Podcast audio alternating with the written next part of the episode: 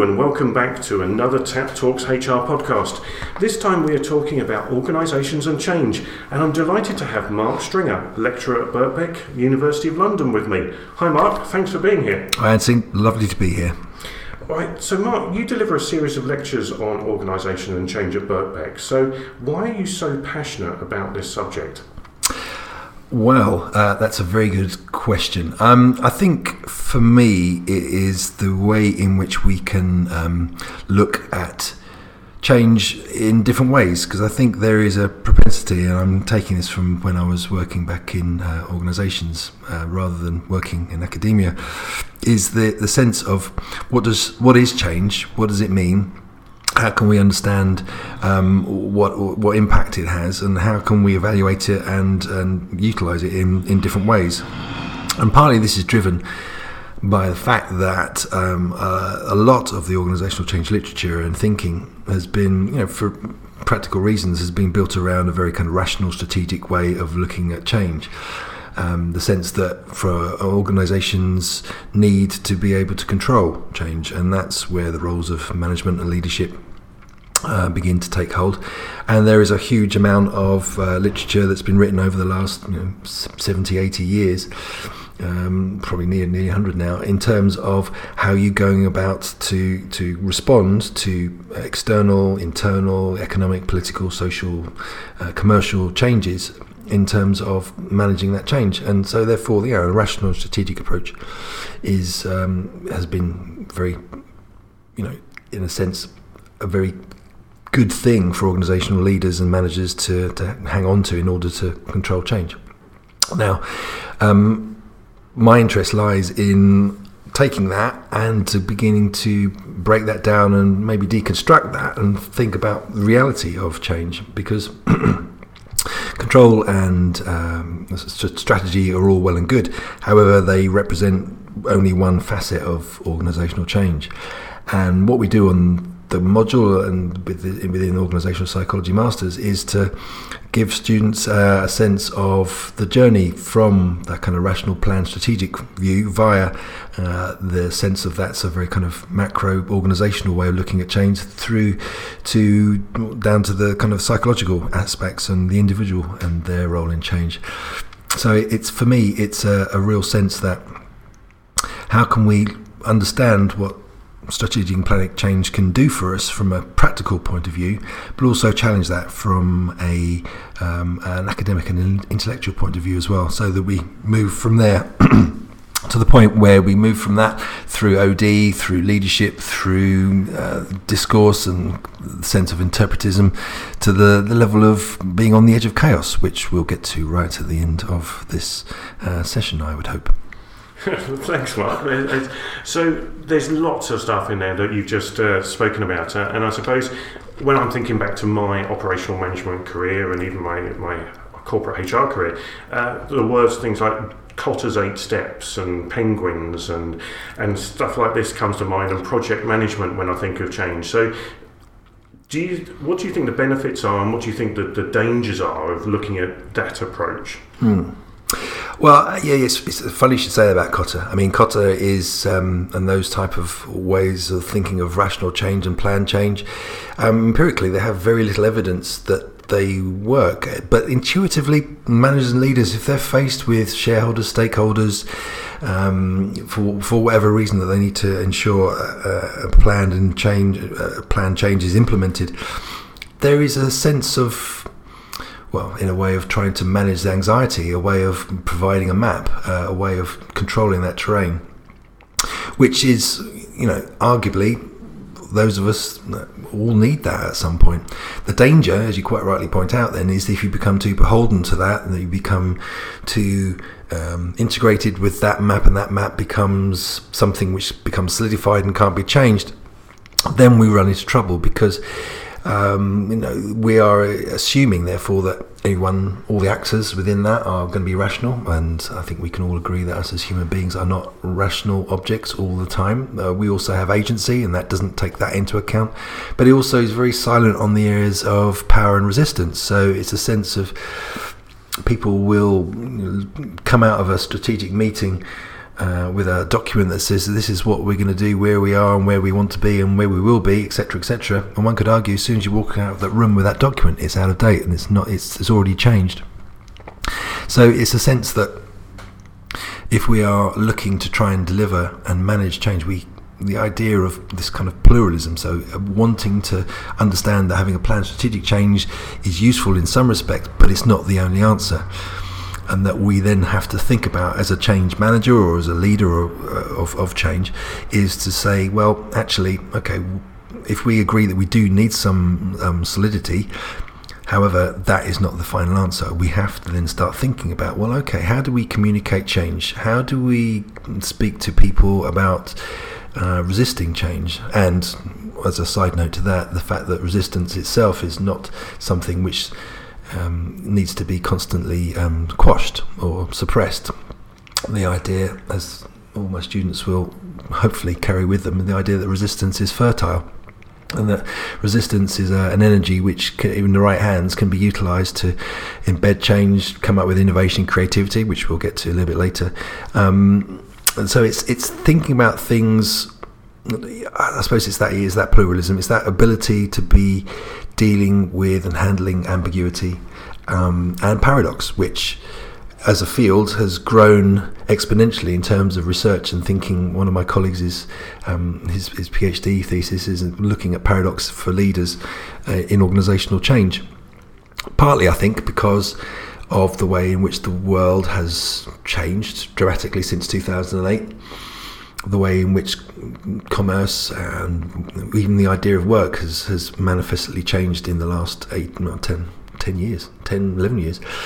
So, you know, it's for, for those involved in change, leading change, and those experiencing change, it's it's not as cozy, linear, black and white as people like Kotter, for example, would help us or lead us to believe that it is.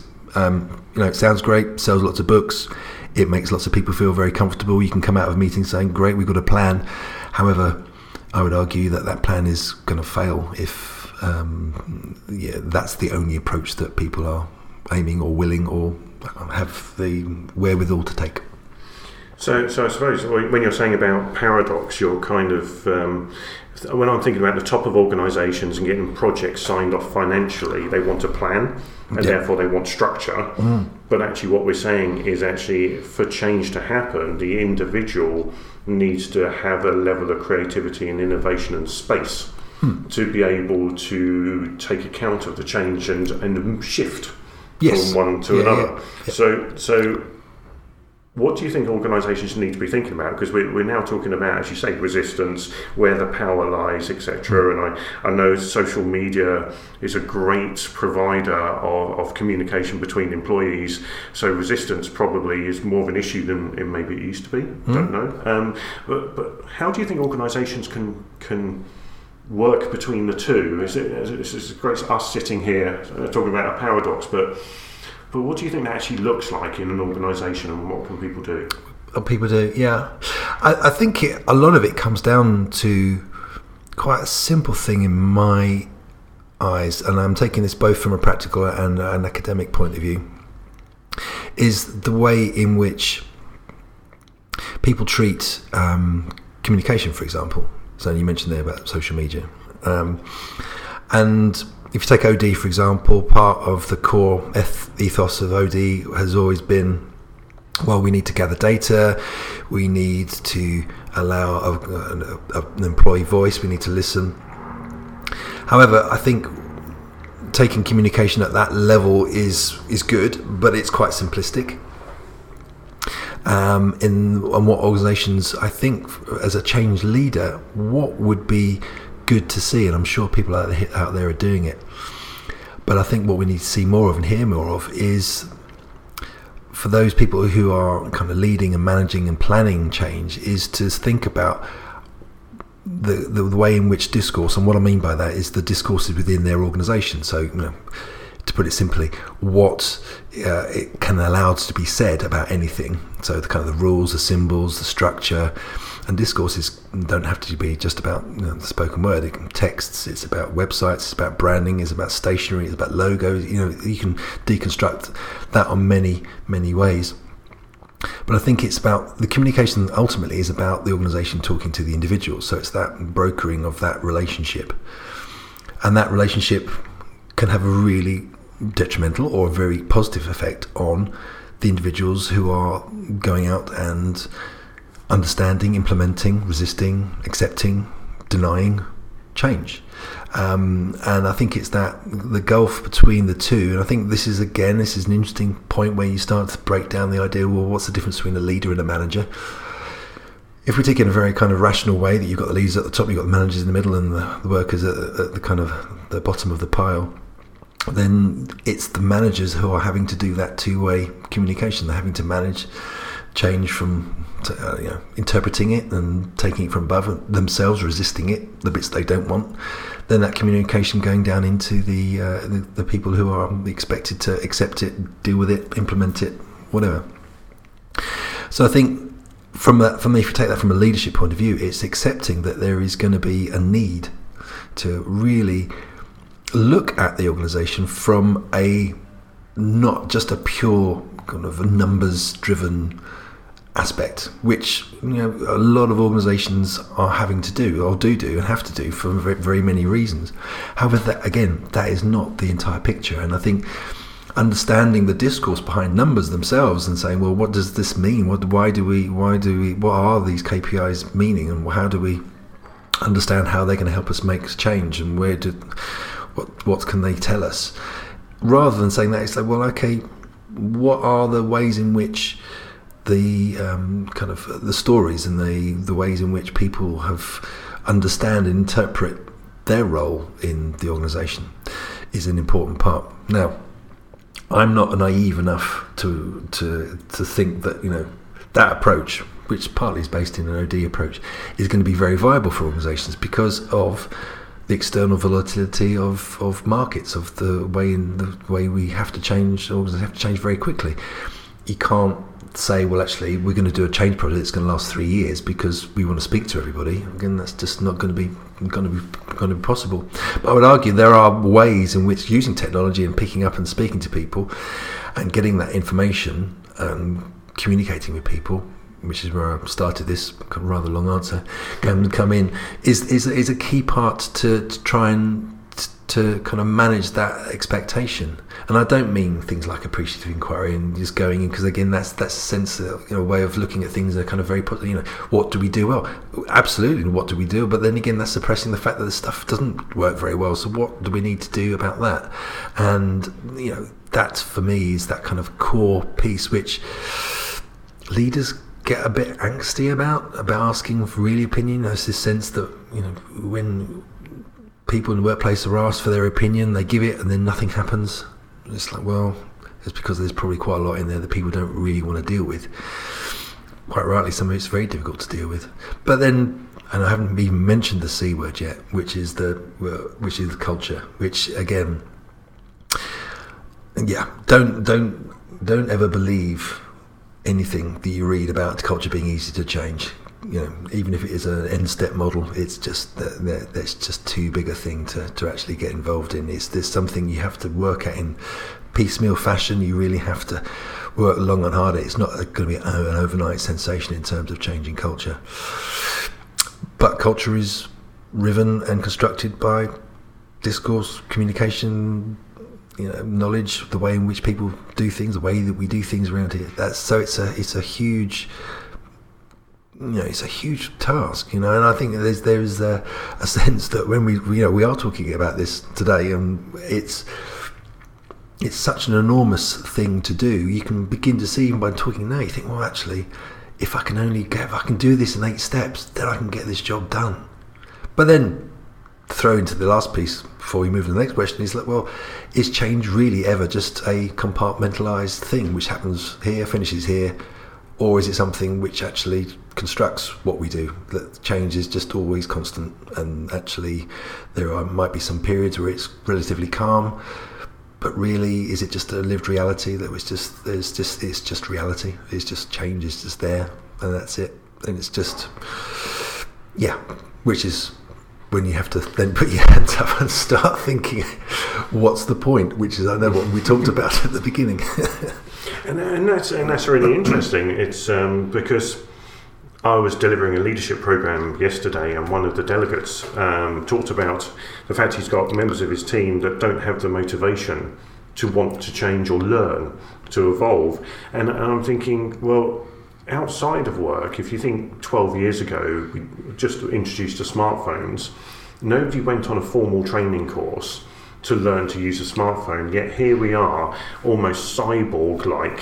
With, with our smartphones, and all these employees outside of work have actually moved and shifted and changed their own lives in an incremental bit every single day. But we're obsessed inside of organisations of talking about change as this this big um, project that has Yeah. start, middle, and finish. Yeah. And um, Yeah.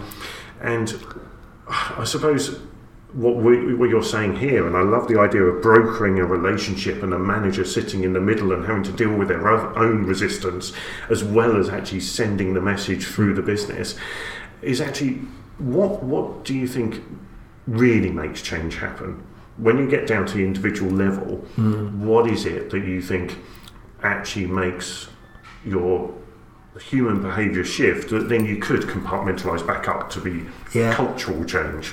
Yeah, and that's a very good point. And I think that if when you when you come down to that that, that the individual level, and your word, use of the word there, motivation is a, is a key part to it. You know, from the idea of from a psychological aspect, the, the intrinsic or extrinsic ways of motivation, and you can then go down the route of the motivation theories in terms of um, you know quality and uh, thinking about sense of fairness, the way in which people are rewarded, for example, if it's extrinsic.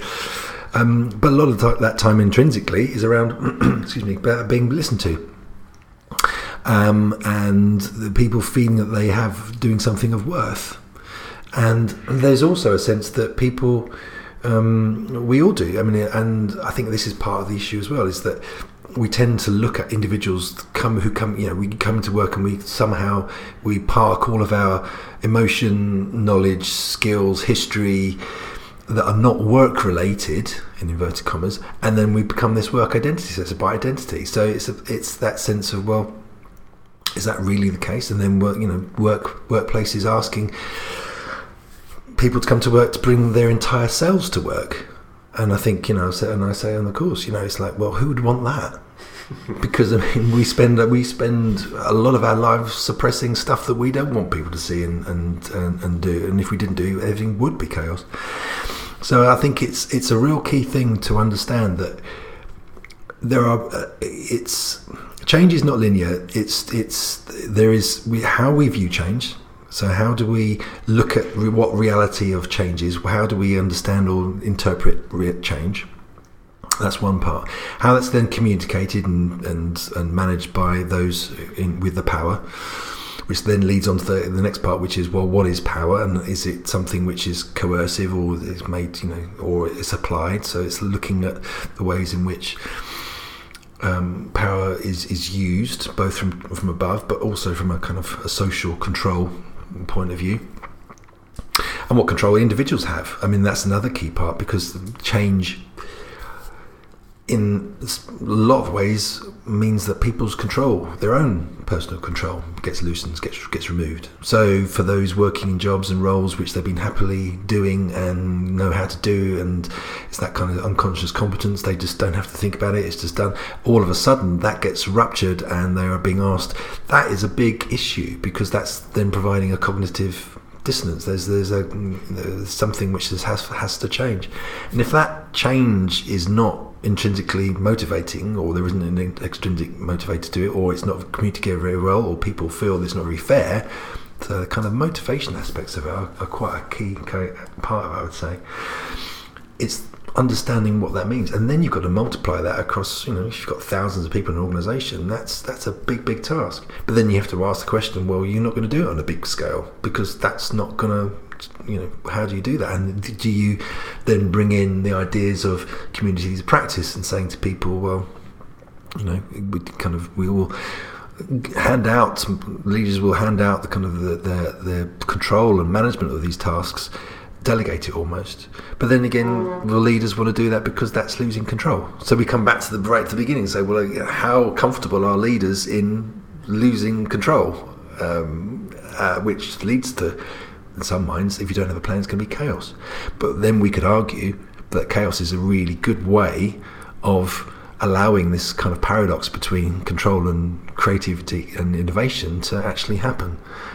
But that requires maturity and a level of faith and trust, which, you know, if you then look at the employment models, so you know the way in which people are employed, if they're not truly employees and they are on zero hours contracts or it's a gig economy, etc., etc., then that on one hand is from a resource point of view for an organisation is great because you don't have to worry about the headcount and deal with things a flexible workforce. But at the same time, you can't then expect the same degree of engagement and motivation and the kind of sense of, of what, what that means for change for those individuals because ultimately they can just go, oh, I don't want to do anymore. But can they? That's the question because they need the work. So it's a bigger it then floods back out into kind of the wider aspects of work. And that's, that's a very interesting point, isn't it? Because the contingent workforce and, and and moving to that position of an organisation means you can flex yourself financially quite easily. Mm. But then actually, what what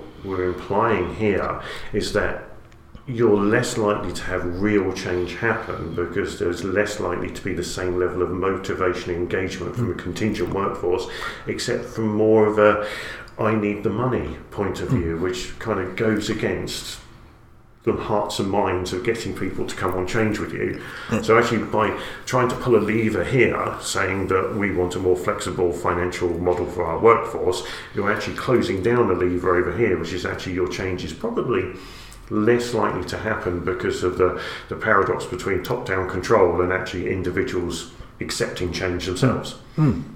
Yeah, uh, so it's, it's so you you enter into a whole different kind of paradigm of what what that organize, uh, what organizing looks like rather than organization.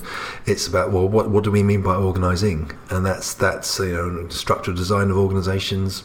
That's when that comes in, and then you ask the question: Well, is that really change? Because if you build if you're building a, a, an organization and a way of working in that that sense, then there's no real core structural foundation. So it's constantly in a state of flux um, and if it's having to respond to uh, market forces, market demands, which kind of the institutional chains so having to respond, excuse me, to that is, you know, it's that's that's that's a very, in a way, that's again another paradox because, as you say, it's, it's one wanting that flexibility, but at the same time, thinking that you can control that flexibility um, with the people that are doing the work for you, who are you know, maybe have two or three different jobs, for example, or working part time. So all that kind of differing work models and, and set of organising has an impact on organisational change. And for those people doing that, how do they view change? Because if they're having to change their roles and jobs three times a week in different, you know, to them, change is a whole different thing from a planned.